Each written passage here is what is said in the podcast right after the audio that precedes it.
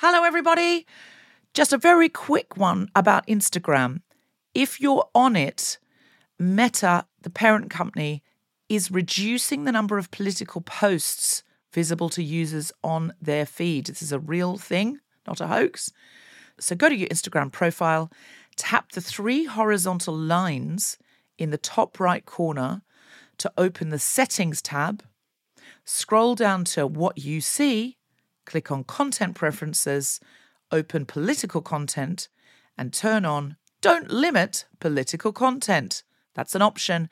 Otherwise, you won't see almost anything we post because we are deemed political. Please do that now, or you won't even see the posts about our shows, our fun things. So, if you want to see Guilty Feminist content and know when we're coming to a place near you or releasing a new podcast, do it now. Mom deserves better than a drugstore card. This Mother's Day, surprise her with a truly special personalized card from Moonpig. Add your favorite photos, a heartfelt message, and we'll even mail it for you the same day, all for just $5. From mom to grandma, we have something to celebrate every mom in your life. Every mom deserves a Moonpig card. Get 50% off your first card at moonpig.com. Moonpig.com. Jewelry isn't a gift you give just once. It's a way to remind your loved one of a beautiful moment every time they see it. Blue Nile can help you find the gift that says how you feel and says it beautifully with expert guidance and a wide assortment of jewelry of the highest quality at the best price. Go to BlueNile.com and experience the convenience of shopping Blue Nile, the original online jeweler since 1999. That's BlueNile.com to find the perfect jewelry gift for any occasion. BlueNile.com. Hey, it's Danny Pellegrino from Everything Iconic. Ready to upgrade your style game without blowing your budget? Check out Quince. They've got all the good stuff shirts and polos, activewear, and fine leather goods, all at 50 to 80% less than other high end brands. And the best part? They're all about safe, ethical, and responsible manufacturing.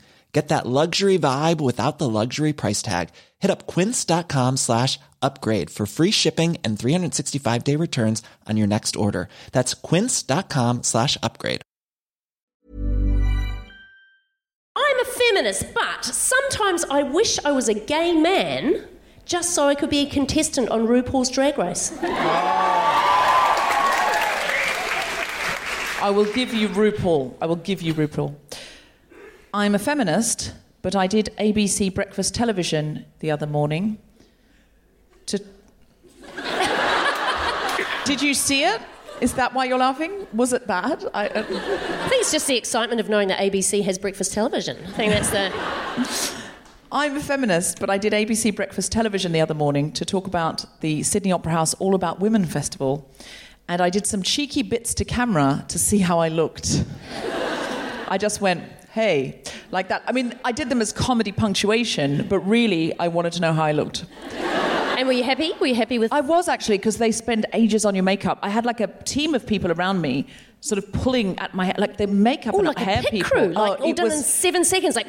it was exactly like a pit crew. It was exactly like a car pit crew of women around me transforming me. I was unrecognizable. I'm a feminist, but I thought I looked great because I was unrecognizable.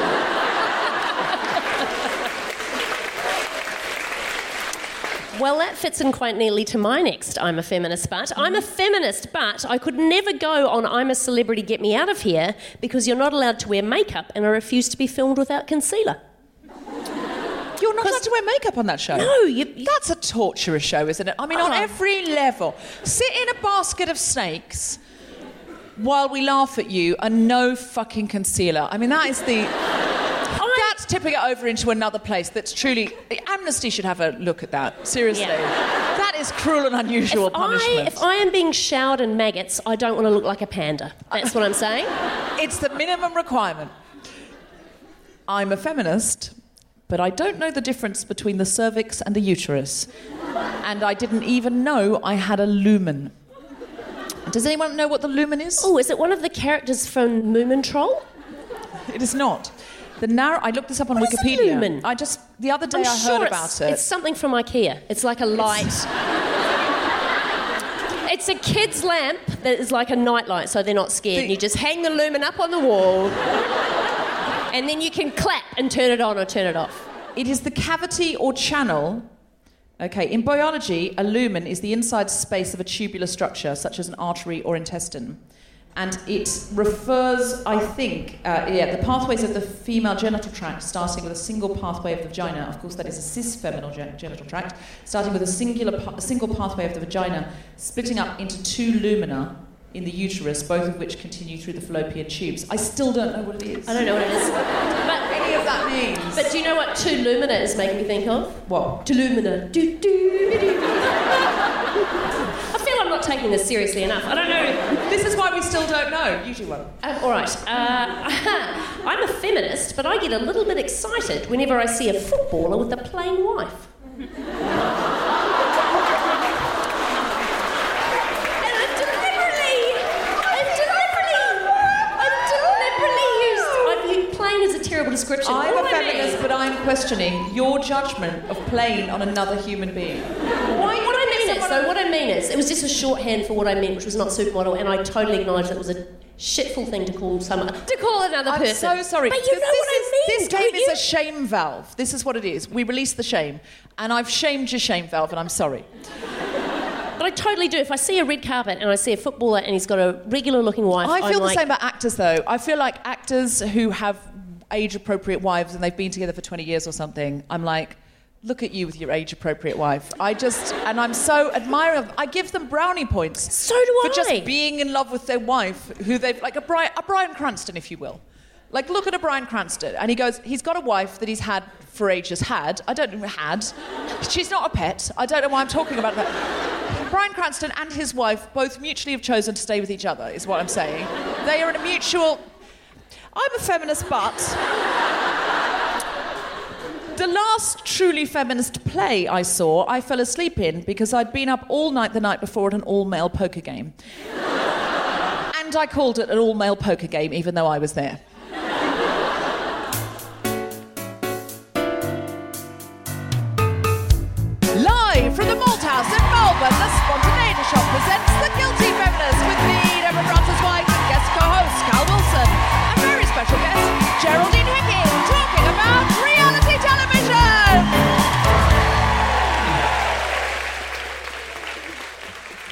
Is The Guilty Feminist, the podcast in which we explore our noble goals as 21st century feminists and the hypocrisies and insecurities which undermine them. Has anyone got a feminist t shirt on they want to share with us? Anyone got a feminist t shirt? You have? No, you're just pointing at your top. You don't. Do you know what? She doesn't. She doesn't have one on. She's just got a top on, but she just went. So in a way, her breasts became a feminist T-shirt, just like power breasts. That's my T-shirt. Nipple up. I'm not ashamed. These aren't for you, but I'm not putting them away either. Anyone else got a feminist pair of breasts? or chest of any sort, sir. We will accept whatever you've got. Um, hmm? You've got nothing? Okay, all right. The white man in the second row knows he's got nothing, and that's, that's the main thing self awareness. Self awareness from the patriarchy. He's here to learn not to bring. Although, you know, have you got anything for us? What's your name? Uh, my name's Manny. Manny. He's a brave man coming to the guilty feminist with a name like Manny. No, men can be feminists too. Are you a feminist, Manny? You're a feminist called Manny. I admire you. I like you. You're very much included here, Manny. Are you feeling safe? Of course, Manny feels safe. He's a white man. They feel safe everywhere. There's nowhere they can go where they don't feel safe. There's nowhere they can go. But he also said he has his sister. Have you? Do you listen to the podcast together as a sort of family thing? Um, not necessarily at the same time, but we, we always listen to it and then go, Oh, I love you. I want to be in your family. Is there any room? Brilliant. Listen, I've been adopted before. We know how to do it again. It's true. It's just a matter of hanging around long enough. Seriously. Just give us a cheer if you are ready to begin the podcast. Um, then please welcome to the stage my wonderful co pilot for this evening, Cal Wilson.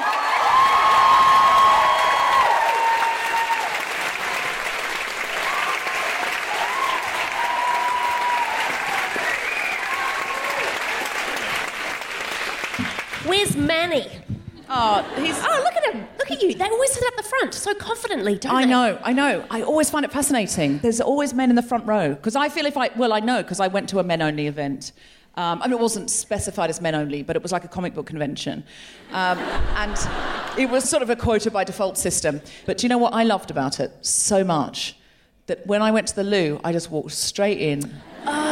Nobody in there, and the boys were queuing around the block, and I was like, yes.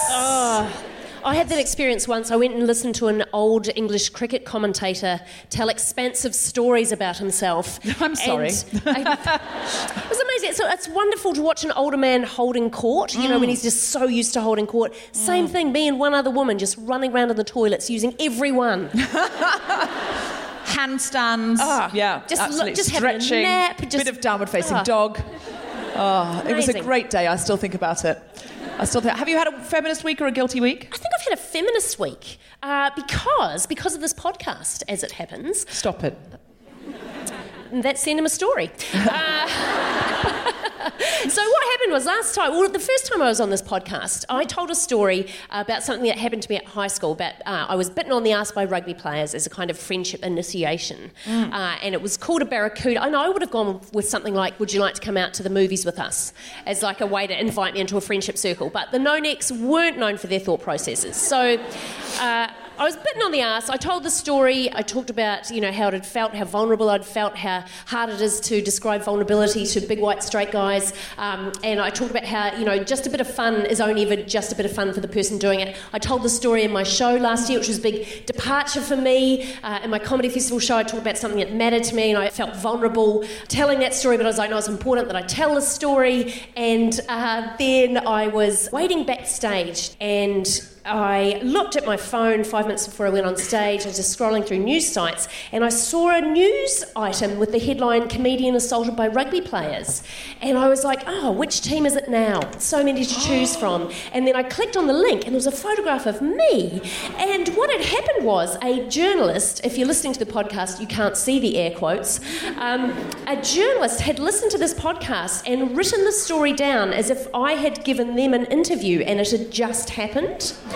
And I lost my shit. I was like, oh my God, I felt so vulnerable. Again, a story about vulnerability had made me feel so vulnerable. It was a story about consent taken without consent. Like it was just this, and I had this kind of like dizzy feeling backstage, and then I had to go back on stage and tell that story. You know, I suffer from anxiety, and the thing with anxiety is sometimes you're right.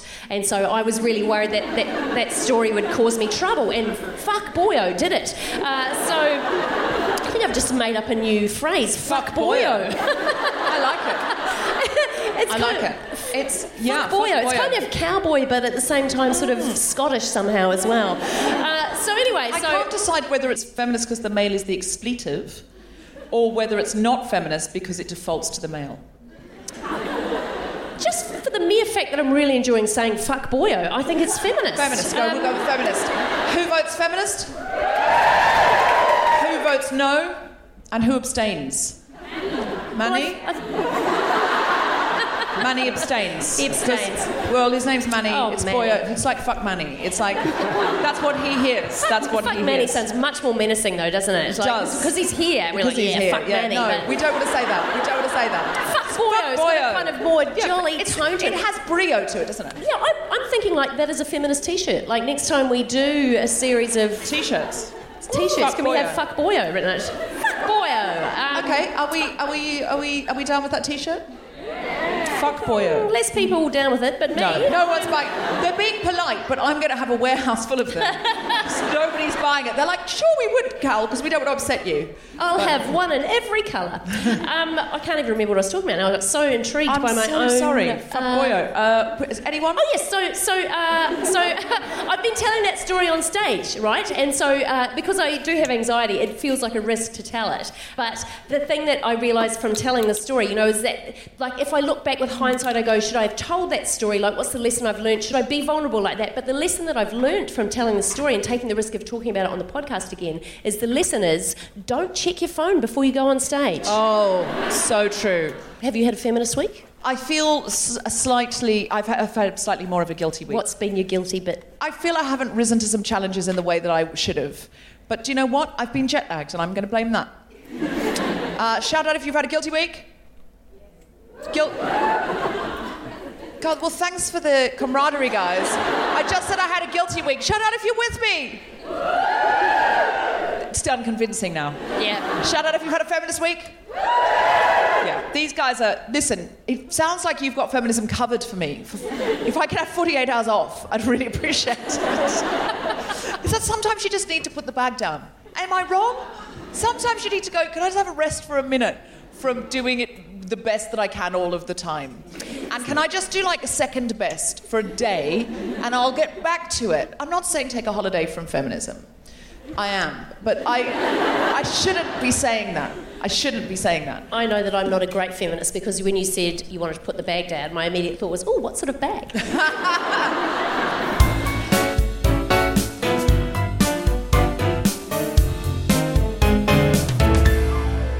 People of Earth, would you please welcome to the stage the fabulous Deborah Frances-White?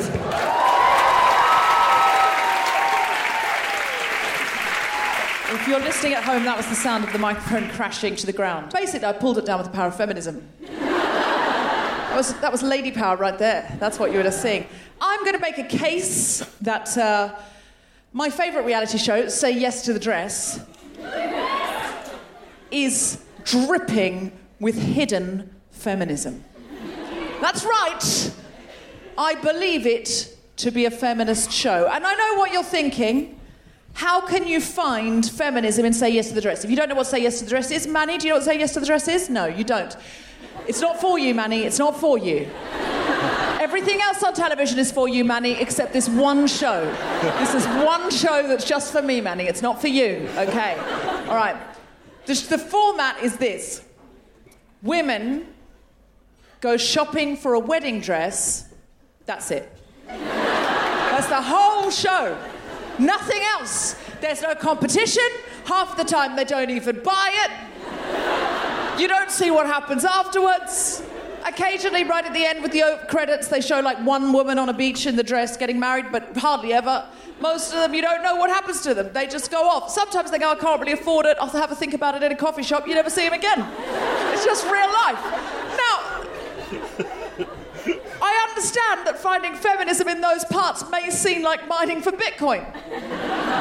But I'm swearing to you, there is feminism deep, deep, deep down. Now, obviously, marriage is a tradition where one man passes a woman to another man in ownership so that both families can procreate and have alliances that are for capitalist reasons. Sure. But I would say to you, look at the dresses. In response, do not frock block me on this one.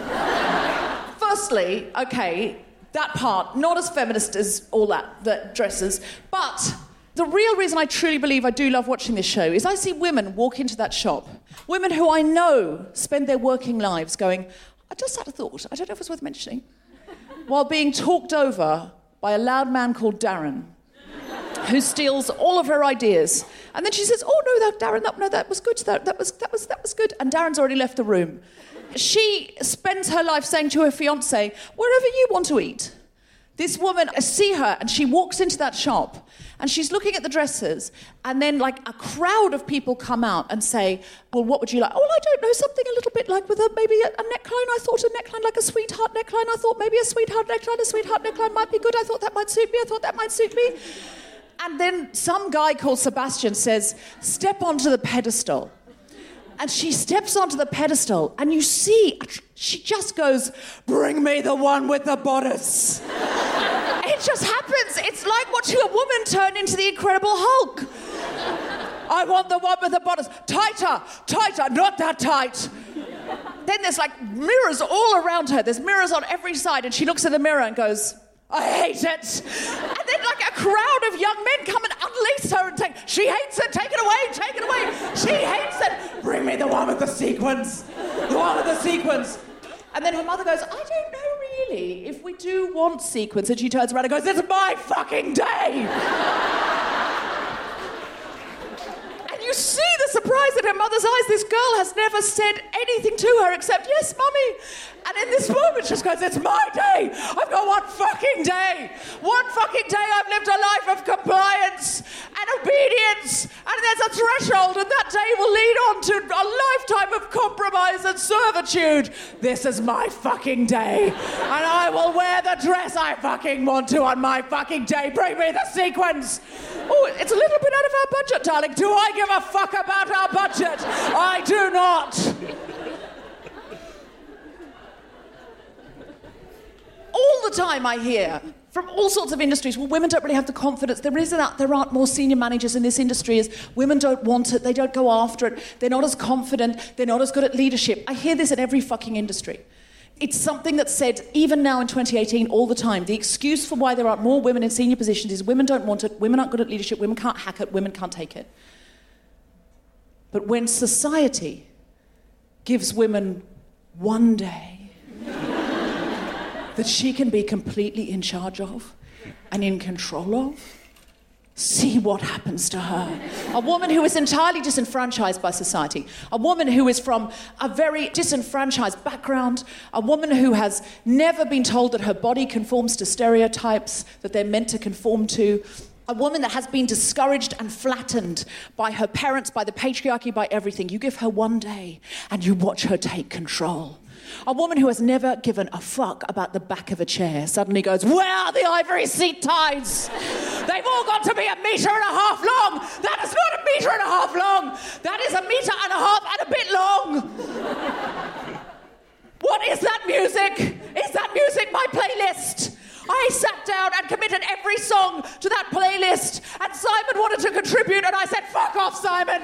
This is my day! You've got all the other days! You've got all the days in the history of the world, Simon! You and your people have taken all the days! This is my day! I am woman, and I will wear the sequins!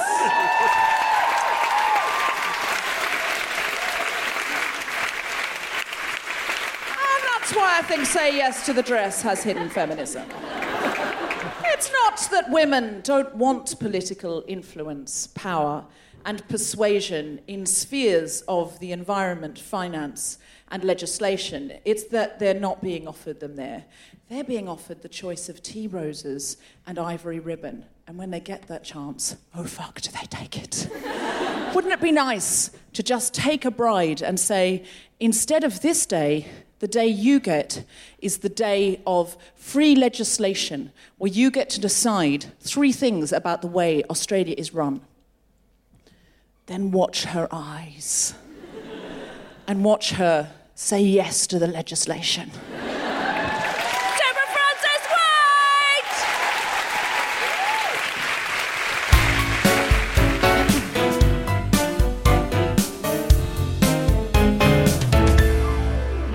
Guest today is a stand up comedian and broadcaster who can be heard weekday mornings as part of Triple R's Breakfasters. Please welcome to the stage the wonderful, the magnificent Geraldine Hickey!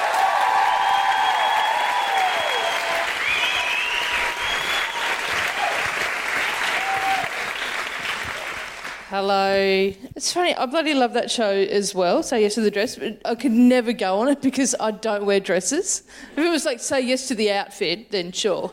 Um, but I don't wear dresses, and I don't wear dresses because um, I don't know if you remember that scene in E.T.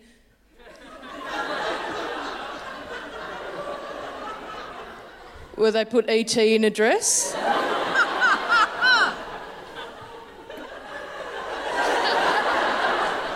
It's like that. so I don't wear dresses. It does mean that I do get mistaken for being a man, right? And I don't know if I should take offence to that. Like, I sure I get annoyed that people can't see past an outfit, right? Like, I've got boobs. Look at them. Oh, that's enough. Eyes up, right? but I can't get too mad though because the amount of times that I've walked past a shop window and just walked past and looked up and go, who's that fella? Oh no, that's me. so, I remember when Big Brother started, and I thought I'd go on that. People, you know, people say you'd be good on that. I'm like, yeah, I would be, except don't want to get naked. I think, here's the thing I think there are two types of people in this world those that are fine with being nude. Like those that are like, yeah, whatever, we've all got beards, it's natural, who cares? And then there are those that refer to being naked as Rudy Nudie.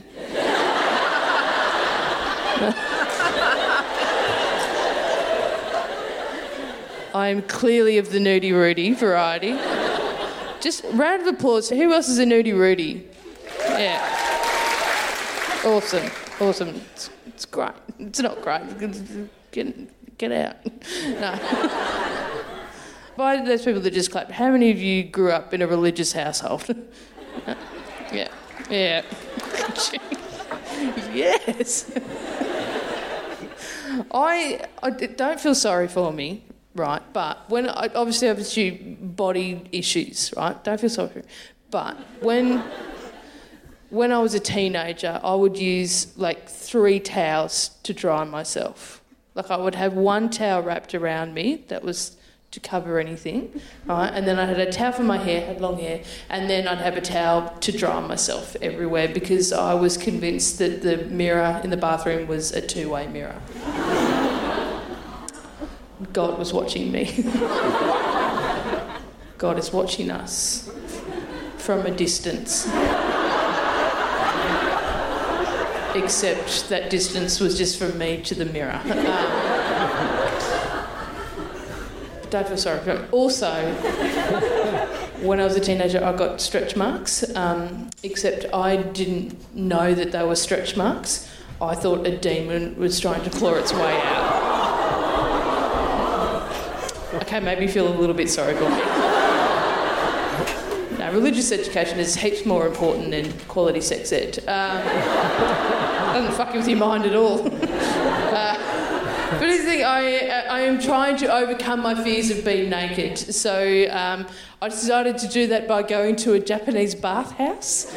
Um, if you haven't been, I totally recommend it. It's amazing. Had, uh, it's good, right? But if you haven't been, basically you go in there and you sit on a, on a tiny little stool, there's a little shower, and you have a scrub, and then you get in a big hot tub and you relax, just soak. And you can hop out, have another shower if you want, hop in. There's a sauna there if you want that as well. It's all great. It's public, and you have to do it completely naked. For me, I was just going in there to try and get used to being naked in a public space. And I thought, I'll go on a Monday afternoon. No one will be there. It'll be fine. It'll be fine. Turns out that's fucking happy hour. Like, everyone's there with a mate. Like, I'm the only one there flying solo. Like, who, how do you, why do you bring a mate? how can you, I can't even, how can you concentrate on what they're saying? like, whole someone's talking to me, all I'm thinking is eye contact, eye contact, eye contact, eye contact, eye contact. I can't. How do they do it? Anyway, I was like, great, good on you, right? But then, so I get in there and I get used to it very quickly. Once you've got your clothes off, for all the Rudy nudies, once you're in it, like it's just, well, well, this is happening, right? So you, right, here they are, right? And then I'm, I'm at the shower and I'm trying to get the taps to work, right? So I've turned on the tap and the water's coming out of the tap, but I want it to come out of the shower head, right? And I can't quite work out how to make that happen because I tried turning it off and turning it back on again, but that, that doesn't seem to work. I don't know if you've been in a situation where you know there's something really simple to make it work, but you don't want to ask anyone because it's going to make you look like a dickhead, right? So you just, you keep, for example, trying to open the boot of a fancy car. Like, yeah. Like you, this, they're going, where is the, where is the, and I know that looks like something else, but fuck you, right? But where is the, where is the, and then someone comes along and goes, oh, you just have to wave your hand underneath. Oh, fuck you! That's not easy, right? So I'm, si- I'm sitting on the little white stool, right? No, naked, right? Been in that situation. Imagine that doing that, but completely naked, right? So they're sitting on a tiny white stool. No one looks good on those stools. Nobody. I look like a piano accordion, right? And also, those stools are a little bit lower than you expect, so you sound like a piano accordion as you sit down. Like, and they're just going, How do I make the taps? So many times, and then eventually I had to turn to someone and go, sorry, excuse me. You've got great boobs. Um, how do I make this work? And she comes over, oh, you just have to flick that. I'm like, oh, fuck off! That's not. I was flicking that! Get stuffed! All right? It's fine. I'd, I had my shower, and by the time I, I finished I, I got in the tub, and I was alone by that stage. Everyone else had left. All the mates had gone, gossiping while they're drying their hair. I don't know, right? But I'm lying in the tub, and oh man, if you ever get a chance, it's so relaxing. I loved it. Like I'm just lying there, just loved it so. Look at my boobs floated. That's never happened. Like normally, if I get in the bath, like they just flop to the side, but in there it was ah, ah, like a couple of wontons in soup, just. or,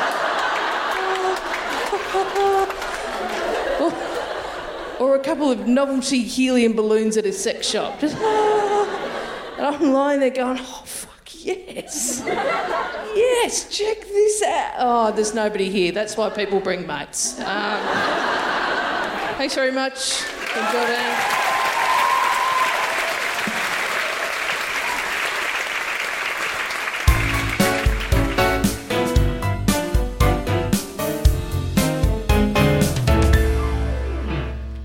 Guilty Feminist, it's Deborah. I'm just interrupting briefly to say I will be appearing at the amazing A Musical show where comedians sing numbers from musicals. I really want you to be there. It's on the 30th of January at the Backyard Comedy Club in London. Go to amusical.com for tickets. There aren't many left. Some of our favourite Guilty Feminist guests and co hosts have shows on at the Vault Festival at Waterloo.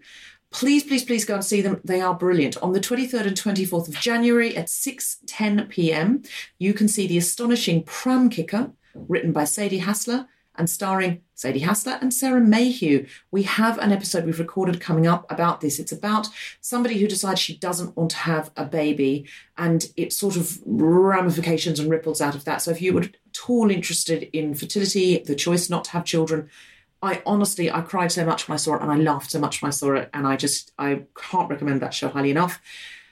And from the 6th to the 10th of February, you can see The Half. You will remember we did an episode where we met the writer, Danielle Ward, and the performers, Margaret Cabourn-Smith and Anna Crilly.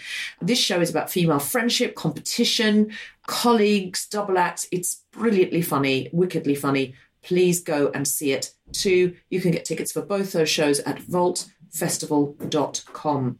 Now, the Guilty Feminist Tour kicks off in May, and there will be some of your most favourite guilty feminist comedians getting in a bus with me, and we are coming to your town to see you. On the 1st of May, we'll be in Halifax. On the 2nd of May, we'll be at the Symphony Hall, Birmingham at Hull City Hall on the 3rd of May, Newcastle City Hall on the 4th of May, and the Lowry in Salford on the 5th of May. And it doesn't stop there. For all of the dates around the country and to book tickets, go to guiltyfeminist.com. If you like listening to things like podcasts, I know that you do, instead of buying my book and reading it yourself, why not let me read it to you, along with some voices from the amazing Adjoa Andoh? Go to audible.co.uk and search for Guilty Feminist. And whenever you think, oh, I wish there was a podcast now, but I've run out, you could just listen to a chapter of the book. And lastly, I'm coming back to Australia and New Zealand this February. That's right, I will be there very, very soon.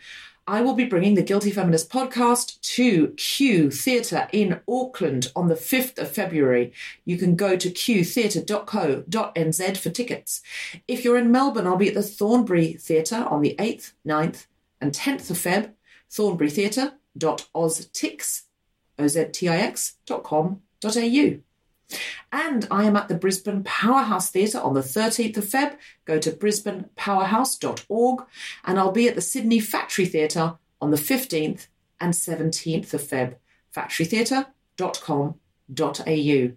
As always, stop in at the Amnesty website and the Help Refugees websites to see what's going on, what you can support, uh, what you can volunteer for, what petitions you can sign, and where you can donate to help make other people whose lives are much less luckier than ours just a little bit easier, as is the bedrock of feminism.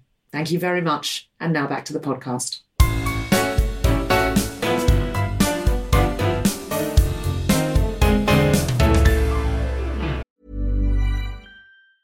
When you're ready to pop the question, the last thing you want to do is second guess the ring. At Bluenile.com, you can design a one of a kind ring with the ease and convenience of shopping online. Choose your diamond and setting. When you find the one, you'll get it delivered right to your door. Go to Bluenile.com and use promo code LISTEN to get $50 off your purchase of $500 or more. That's code LISTEN at Bluenile.com for $50 off your purchase.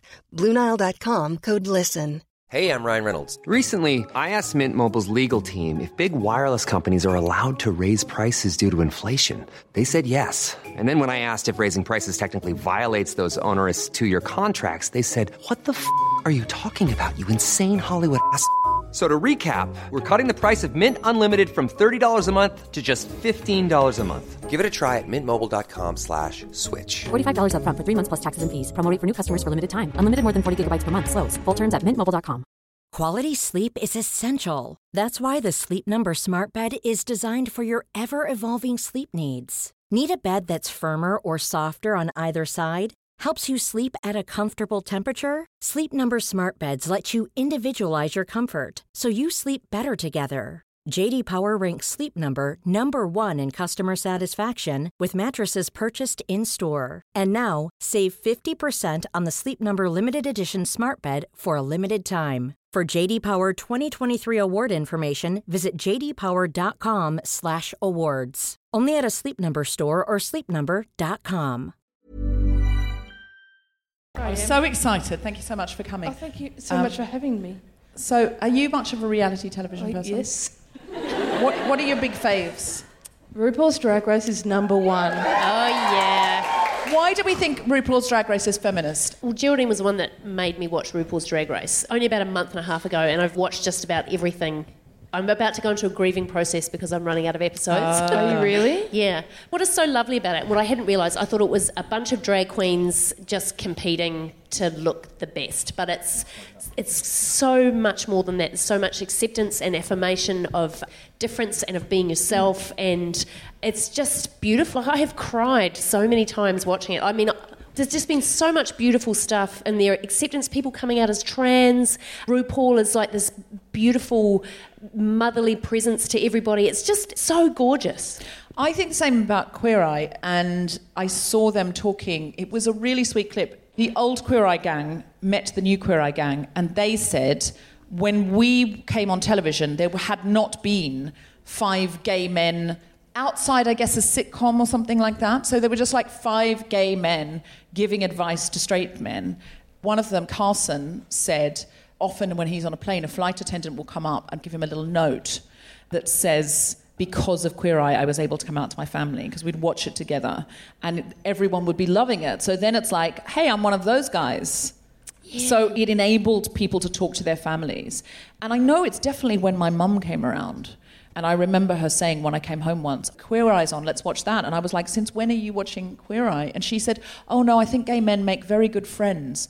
Um, because there's other, and I- she said it the way that you'd say make very good pets. But it felt like a step But forward. that's a step, yeah. It's a step forward. And, and watching the new season, which I have watched all of and cried all the way through, because it's so full of love, like RuPaul's Drag Race, it's so full of love.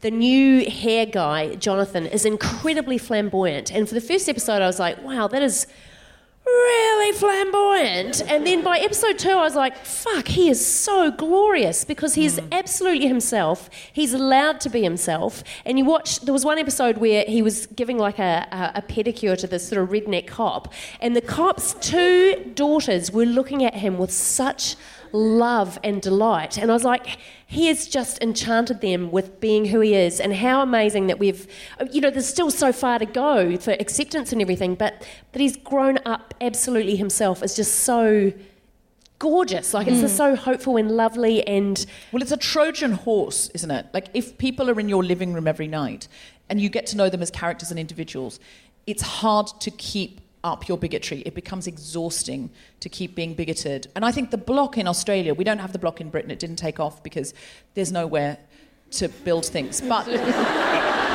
it's true, though. It's true that people don't renovate. They're just like, well, it was, it was good enough for my dad, it's good enough for me.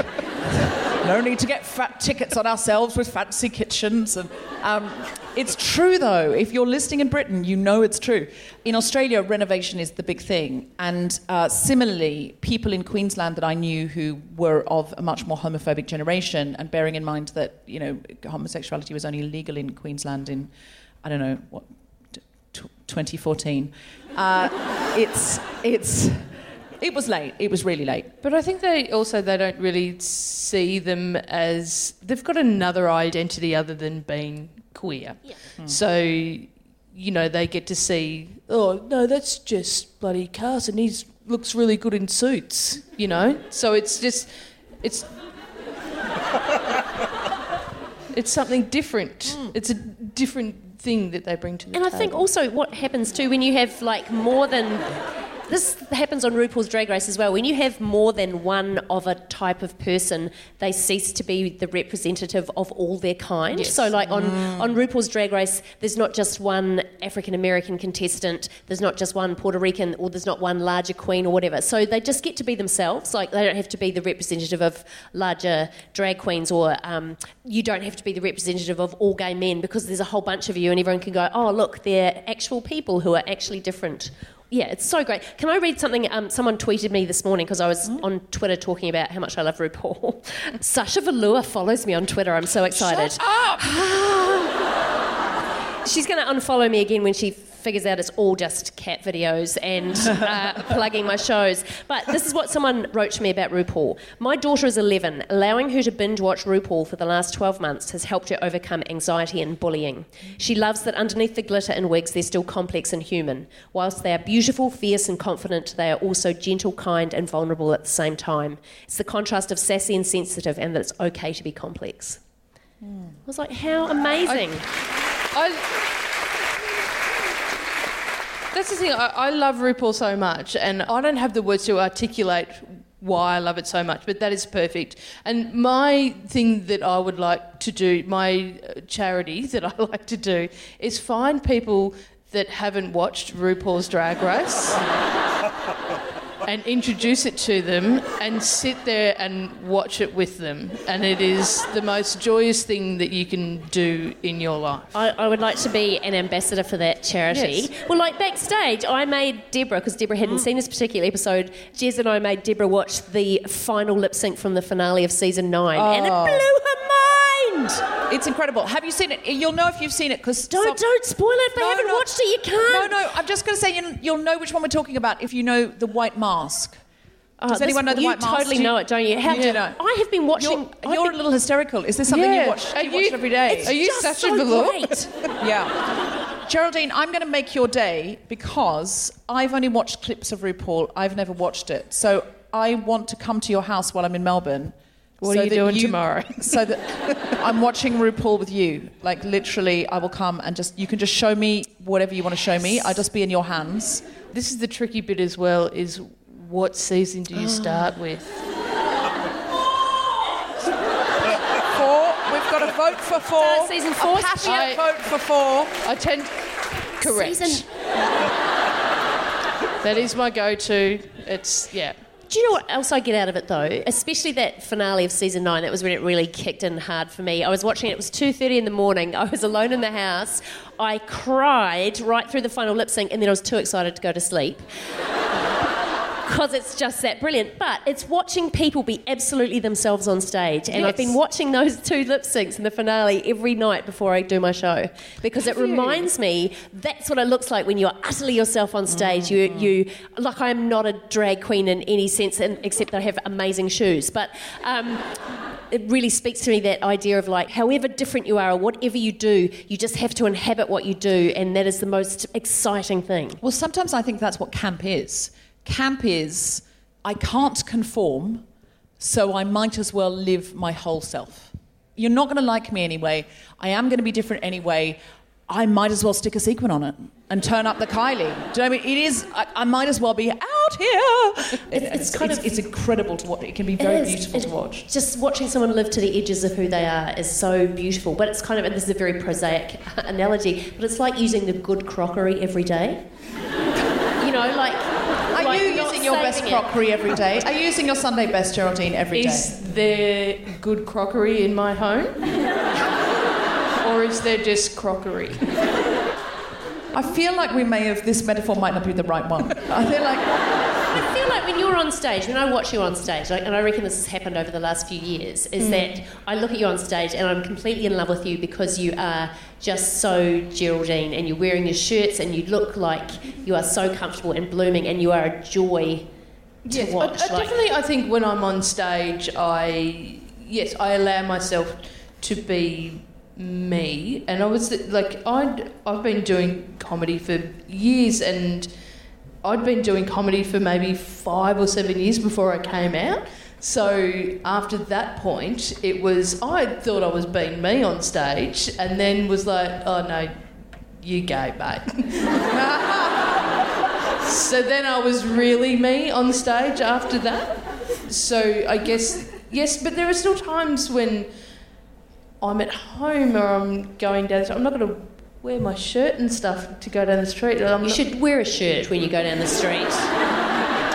definitely. Just That's sun damage, like- yeah. There's big holes in the ozone layer of Yeah, I- Australia. I, know what you mean, though. I know what you mean that you're not. I do know what you mean. Yeah, I do know. I think you, you know where you're living a six out of ten day or a ten out of ten day, and I think actually I think there's a reason why there's a lot of queer people in entertainment. Or I often think there's also you know I used to be a Jehovah's Witness, and I think and there's a lot of former Jehovah's Witnesses who are entertainment as well. And it's like when you come out, the stage is actually a safe place to live at a higher volume. Yes, yes. When I first came out and I was doing comedy, I would always have to make the point that I was gay.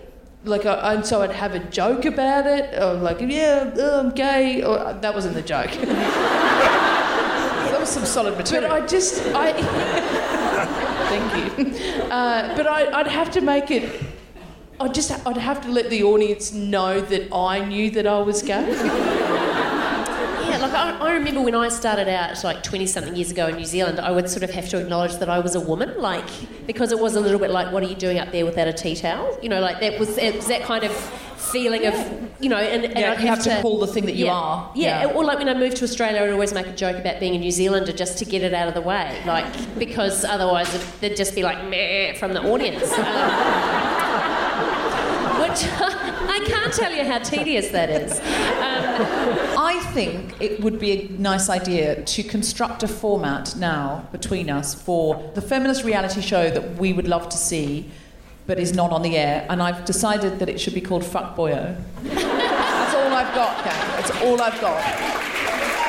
So is it? Is it a selection? Is it a little bit like Queer Eye, where, where you have a selection of um, people who are utterly themselves, whether they're queer women or queer guys or, or straight people or whatever, but they come in and they help you, I don't know, remember who you are? Like they, they help you or they show you how to be your best self or go, you should definitely be wearing that more often or... I don't know. I think you might be pitching Queer Eye. Yeah. I think. it's every eye. But we, can we, So, what was that? Men have to live as women for. Really misogynist men who have to live as women for a week. Okay, so we've got a pitch from the audience. Misogynistic men who have to live as women for a week. Okay, so we've got we might end up with a whole slate of shows here. Yeah. but can we have, instead of like the queer eyes, just have the ghosts of past, present, and future? That's interesting. Yeah. What, like the Christmas Carol? Yeah. What, this, is this is this format Scrooge, where you go into men's rights activists and then you dress up as a ghost? Yeah. And yeah, okay. So Scrooge for men's rights activists. We've got misogynists have to live as women. We've got to come up with titles. Um, what about Women are what about great.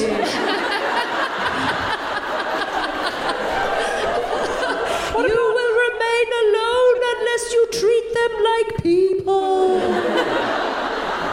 what about a crack team of feminists like hard- Us. You're saying us. I'm saying us. Yeah. I'm saying us. Charlotte's Angels. What about Who's Charlotte? She's just she's just not Charlie. Oh, oh yeah, yeah. Charlie can be Charlie. so crack team of feminists uh, find a woman who believes she shouldn't be allowed to vote. And uh, you know there are some women who really feel that men are, should be the head of the Yeah. house. and they go in. It's a sort of combination of Queer Eye and Wife Swap. Um, it's called feminazis. Because they come in and marshal. I think you find that's been taken. Oh, Deborah. sorry. sorry. Uh, yeah, so feminists come in, find a woman who believes in archaic patriarchal values, and they work with her to find her inner powerful woman. Well, that's good. How do you do that? By inculcating her into our cult. Or So get the ghosts in. So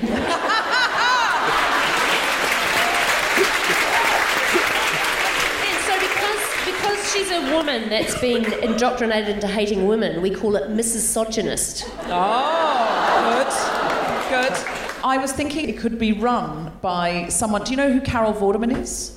Yes. Yes, Carol Vorderman. She could be the lead host, and it could be called A Christmas Carol. And she runs the ghost. Of, I think three of us, we could be good ghosts. Yeah. Yeah, past, present, But I feel, future. I feel like we also need some ghosts of colour though as well. Like just Oh, we need fair a bit enough. of diversity. I mean, That's some of us some of us could be alive and some of us could be dead. That's diversity in That's a way. That's diverse. Yeah, yeah, yeah, yeah. No, sure, absolutely. There's a rotating cast of ghosts which represent the population and intersectional feminism. Yeah. They're intersectional feminist ghosts. It's run by Carol Vorderman. It's called A Christmas Carol, mm-hmm. and it's basically a show that you can only show at Christmas because people you have to in, yeah you have to infiltrate the house Yeah. and make them think that the Scrooge story is happening to them. Yeah. Okay, so one episode's a men's rights activist, one episode's a woman who believes in patriarchal values, one episode's. Oh, so it's kind of like it's like Father Christmas comes to your house and leaves a present but steals your mum. Good, that's a good opener. That's a good start. What was that comment over there? Oh, great. Okay, yes, good. So a young woman who says, "Oh, why do I need feminism? We already have everything." Because they haven't hit the glass ceiling yet. They're still Love this man putting his hand up. Manny. Manny! Manny's got a suggestion. Manny's in the house. I think let's call him. Hold let's call on. him. A guy. Yep. Who wants to be a good person. A guy who wants to be a good person, but they're a bit of a misogynist. They want to be a good person, but they're currently a misogynist. Okay, sure. Okay. They want to know how to be a better person, how to respect women. So you find a man that's willing to learn, but is currently in the mire of misogyny. There's so many men like that. I meet them all the time. They say to me, Deborah, I'm a misogynist, but I'm willing to listen. I, Twitter is dripping with such men. And do you know, they ask your opinion and then they listen to it and they say, Do you know what? You don't need to educate me. I'm going to go away and do some further reading on my own. They're just great guys, misogynists. Great guys. Um, Who's worse though, the misogynist or the feminist that's just trying to get a root? Oh yeah. what? Oh, you mean a man? yeah. Yeah. Oh, I thought. Sorry. I thought I pictured a woman. A root. If you're listening internationally, a root is sexual intercourse in Australia. Sexual congress. Um, yeah, because they're the ones that are like it's like a spider that you can see versus a spider behind a picture that you're not quite sure so where they are in the referring room. to a man who calls himself a feminist, but Yeah, is really just trying to get laid. Yeah. just no, just I just need clarity Yes. for the format. Uh, because because the network's going to ask these questions. Yeah. It's very important. And so, okay, oh, that's a game show then. What's worst, a misogynist or a feminist who's just trying to get a root?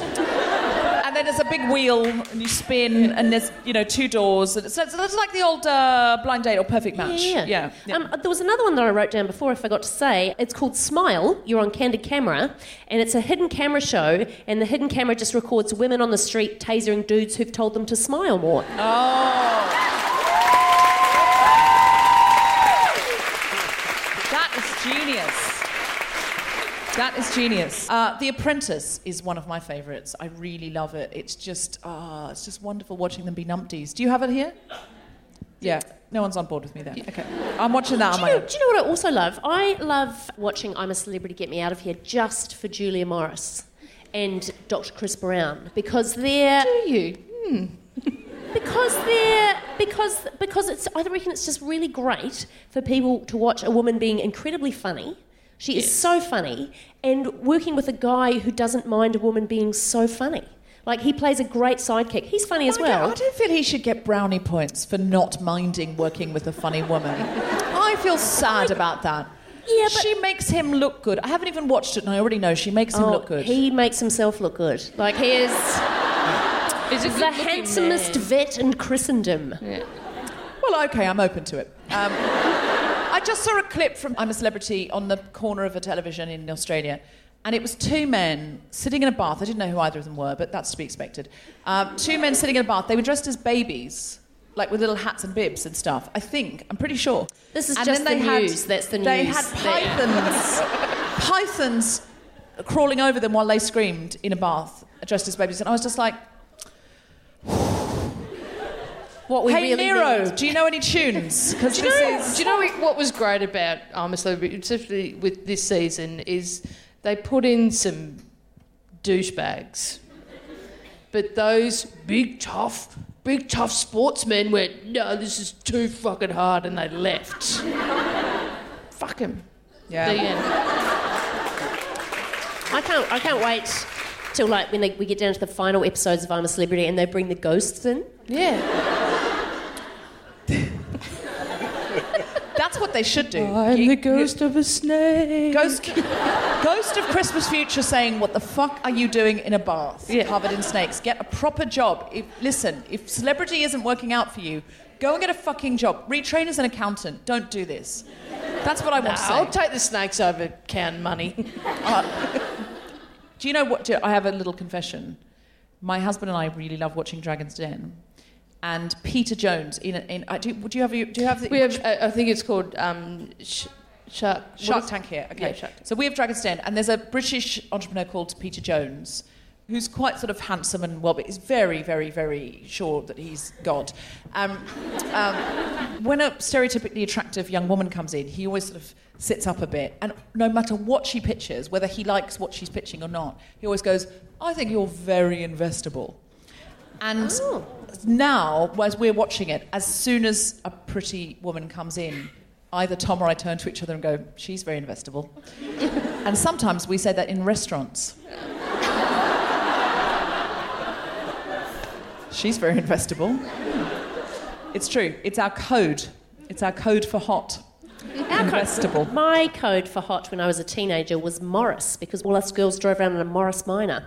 And for some reason, it became our code word that if you saw an attractive man, you go, So are we going to Morris, uh, the nightclub later? Like, we just, just throw Morris in. And Because glad you wanted it up. him to get in your Morris? I don't know, just because the car was cute. So we're like, Oh, he would be fun to drive around in. I don't know. I don't know. Um, I didn't have a name for. I don't know why. you just you're probably just using English words in the right order. Um,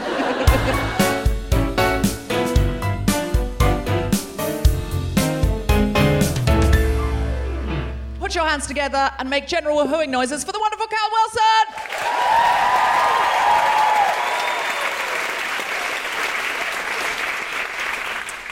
So when I think of reality television, uh, the first one I think of is The Bachelor or The Bachelorette. But what I think of when I think of The Bachelorette is I think of it in the same way that a kitchenette is a small version of a kitchen. And so I wish The Bachelorette was just a tiny, tiny bachelor that was um, like about the size of a thermos that you could just pop in your pocket when he got annoying.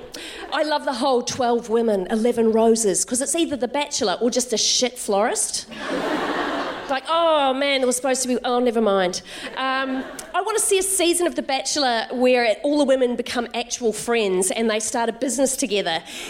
And when The Bachelor tries to take them out on a date, they're all like, dude, we're working on our startup. Like, can you. Seeing you have absolutely nothing to do, can you sort dinner out? And. Um,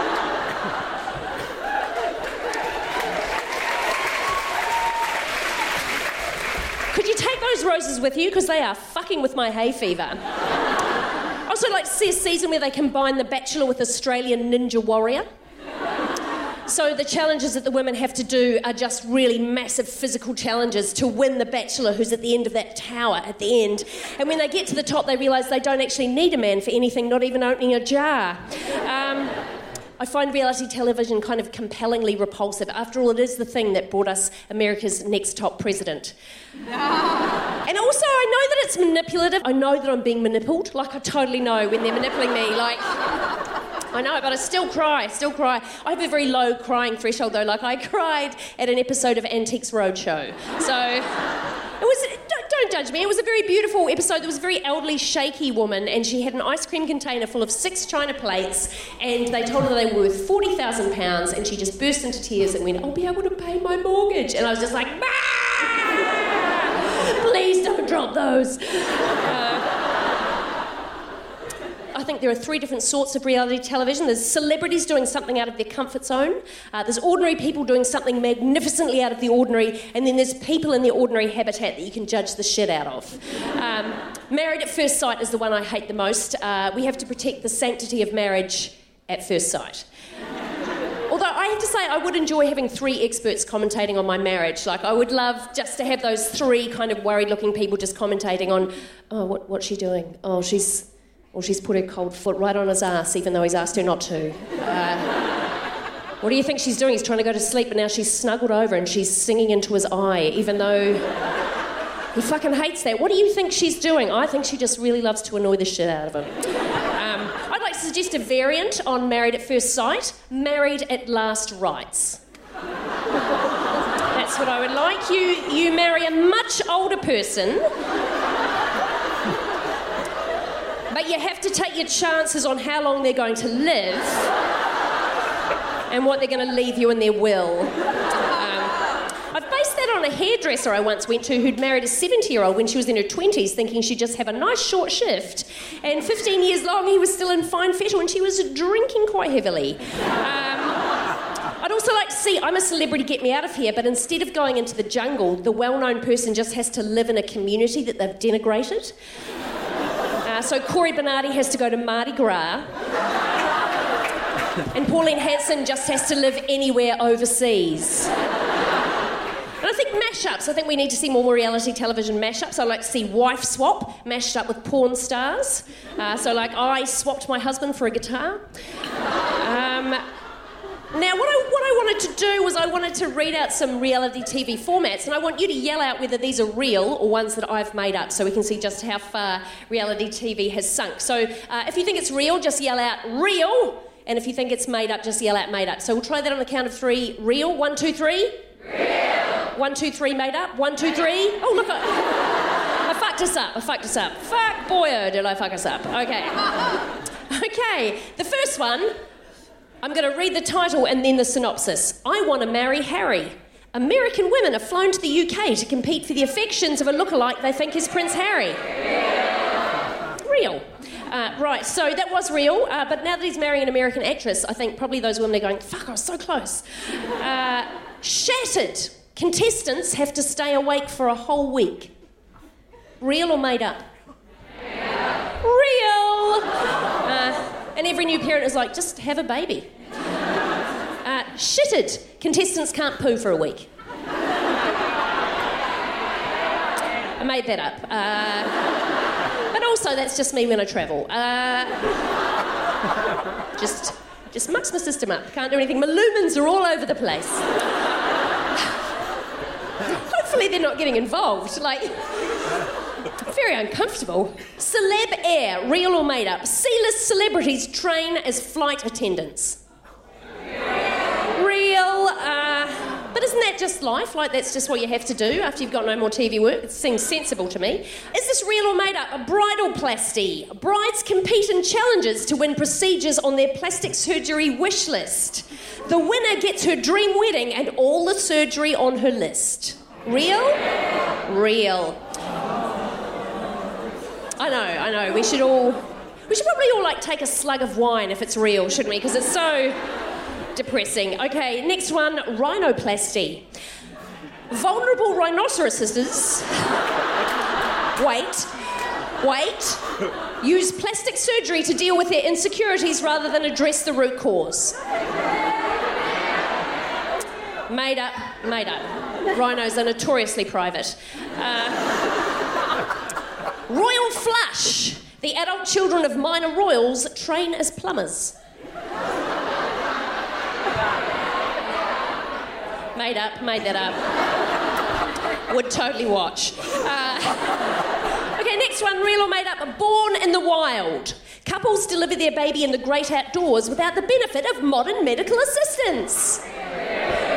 Sadly, fucking real. Uh, bit of that today, and one of the women was like, "We're gonna have this baby outside," and uh, and then another one was like, "Did you pack my black sandals?" And her husband was like, "I didn't pack any shoes for you," as they were trying to find a flat space in the middle of the woods. Uh, what are you doing?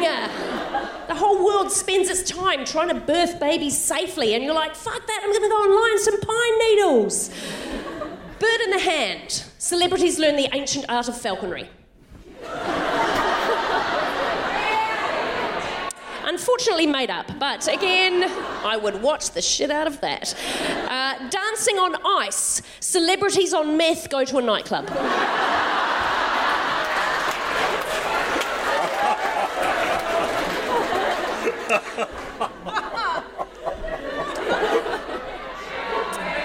Right, how, how much would you watch? Like, that would just be. Next one, real or made up, I want a famous face. Young people get surgery to look like a famous person. You are right. We are headed towards the apocalypse. Uh, feminazis follows the lives of young women who are feminists but also love Hitler. Oh, you're horrifying me. I made that up completely. Uh, my Bare Lady. Porn stars take acting lessons and do scenes from classic drama with actual actors. Sadly, also real and quite, quite condescending. Uh, Royal Housewives of Windsor. Meghan and Harry star in the spin off as they live the affluent lifestyle only the fifth in line to the throne can live. You just wait, it will be real in two years. Uh, special delivery women in labour have their baby delivered by a surprise guest celebrity. Made up. Uh, imagine if you got Trump. Like, he wouldn't be able to hold the baby in those tiny hands. Uh, this is one of my favourites. Who wants to marry a milliner? Twelve women compete for the love of a hat maker so they can live haberdashery ever after.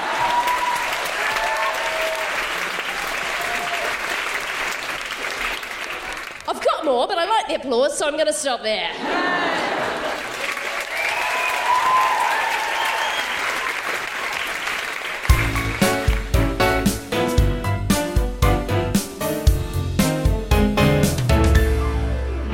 Cal, we've got to close the show, so could you just read that out, please? Certainly. Shall I read it out in my proper broadcastery voice? Oh, Let me, please. let me read it out. This is my favourite voice to do. This is my. Um, I love it when people do it in a voice, and I try and encourage them to, and sometimes they won't. So I'm very happy you're going to This this is game. my Channel 10 voiceover lady voice. Oh, fantastic. Which is the voiceover ladies who are just a little bit too aroused by everything they're reading. uh, you know the ones. Yes. Coming up after the break. MasterChef.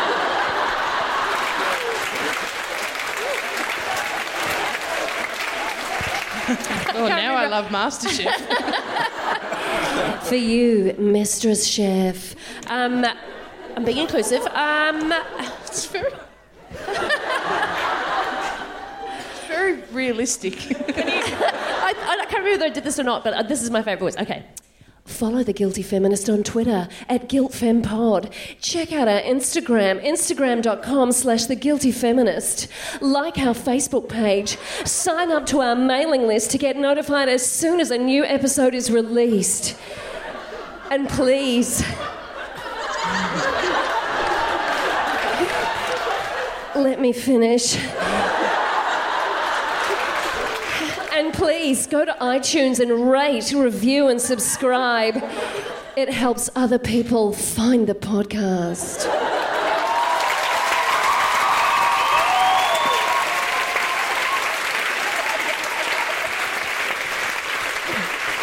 Geraldine, do you have anything to plug? Oh, yes, I do. I'm doing uh, two shows at the Melbourne International Comedy Festival. One is called Plucky, where I face my fears, like getting naked, but I don't get naked. Um, and also a late night show on Friday and Saturdays called It's My Show, which is a late night show that I host with some mates. The end. Wonderful. We're all over that. Cal Wilson, do you have anything to plug? I do, but I just coughed just as I wanted to start plugging things, so I'll start again. Uh, my show Hindsight is going to be on at the Melbourne Comedy Festival, at the Brisbane Comedy Festival, in Canberra and Sydney. Uh, and it's a show by me about things. Nice. Um, I would like you. I don't know if you can get it here. Can you get the BBC here? You can. We've got ways. Yeah. Uh, um, I'm making I don't know what they are, but Geraldine. Hit Geraldine up if you cannot get the BBC because she's got secret portals. She's got illegal downloads of BBC shows. No, it's just ghosts. It's ghosts. Bring it to Geraldine. This Christmas, a Christmas carol. Tune in to see three ghosts hit up a misogynist and force him into feminism against his will. Hashtag consent. Um, uh, Are you a misogynist? Do you like ghosts? I'm just here to watch the bill.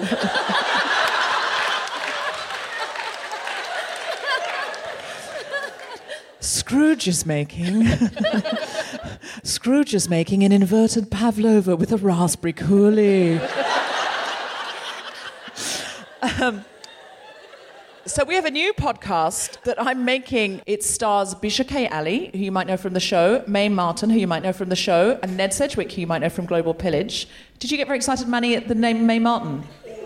All of those names. Oh, I love you so much. And Steve Ali, who I've talked about on the show, who's a Syrian chap who lives in my spare room, is also doing a really funny segment called Steve Ali's Perspective, where he gives his perspective on your first world problem. Um, also, listen to Global Pillage and uh, other things that I do. I can't remember what they are now, but they're all Haven't good. you, haven't you got a book coming out soon?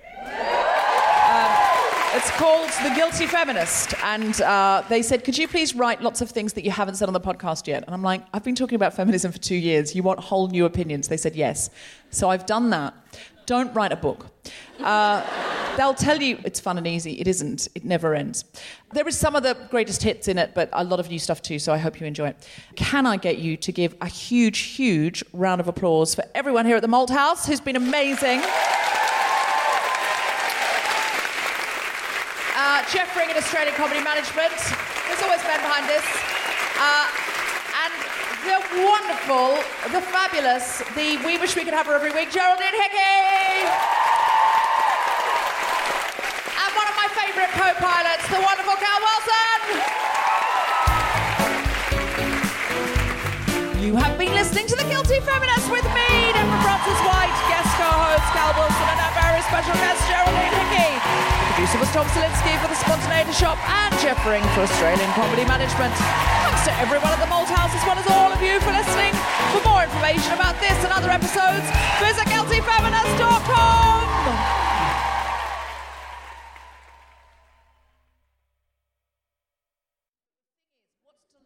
about the wool is that we say things that will get edited out because they have to be edited out. so it's basically lock the doors, let's have a kiki. So does that mean that Fuck Boyo is gone? Uh, fuckboy may may not. May, I don't know. I'm just going to say it's got. It might hit the editing room floor. We don't know yet. That sounds like I'm sorry, Fuck Boyo has gone to the farm. That's what that sounds like.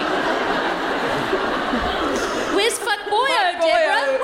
Boyo is having a lovely life. He on a farm, frolicking, frolicking. We took him and Fuck Manny, and they're having a lovely, time. together. Fuck Boyo and Fuck Manny are on a farm. They've got a, the grazing away. Hi, I'm Daniel, founder of Pretty Litter. Cats and cat owners deserve better than any old fashioned litter. That's why I teamed up with scientists and veterinarians to create Pretty Litter. Its innovative crystal formula has superior odor control and weighs up to 80% less than clay litter. Pretty Litter even monitors health by changing colors to help detect early signs of potential illness. It's the world's smartest kitty litter. Go to prettylitter.com and use code ACAST for 20% off your first order and a free cat toy. Terms and conditions apply. See site for details. Even when we're on a budget, we still deserve nice things. Quince is a place to scoop up stunning high end goods for 50 to 80% less than similar brands. They have buttery soft cashmere sweaters starting at $50, luxurious Italian leather bags, and so much more.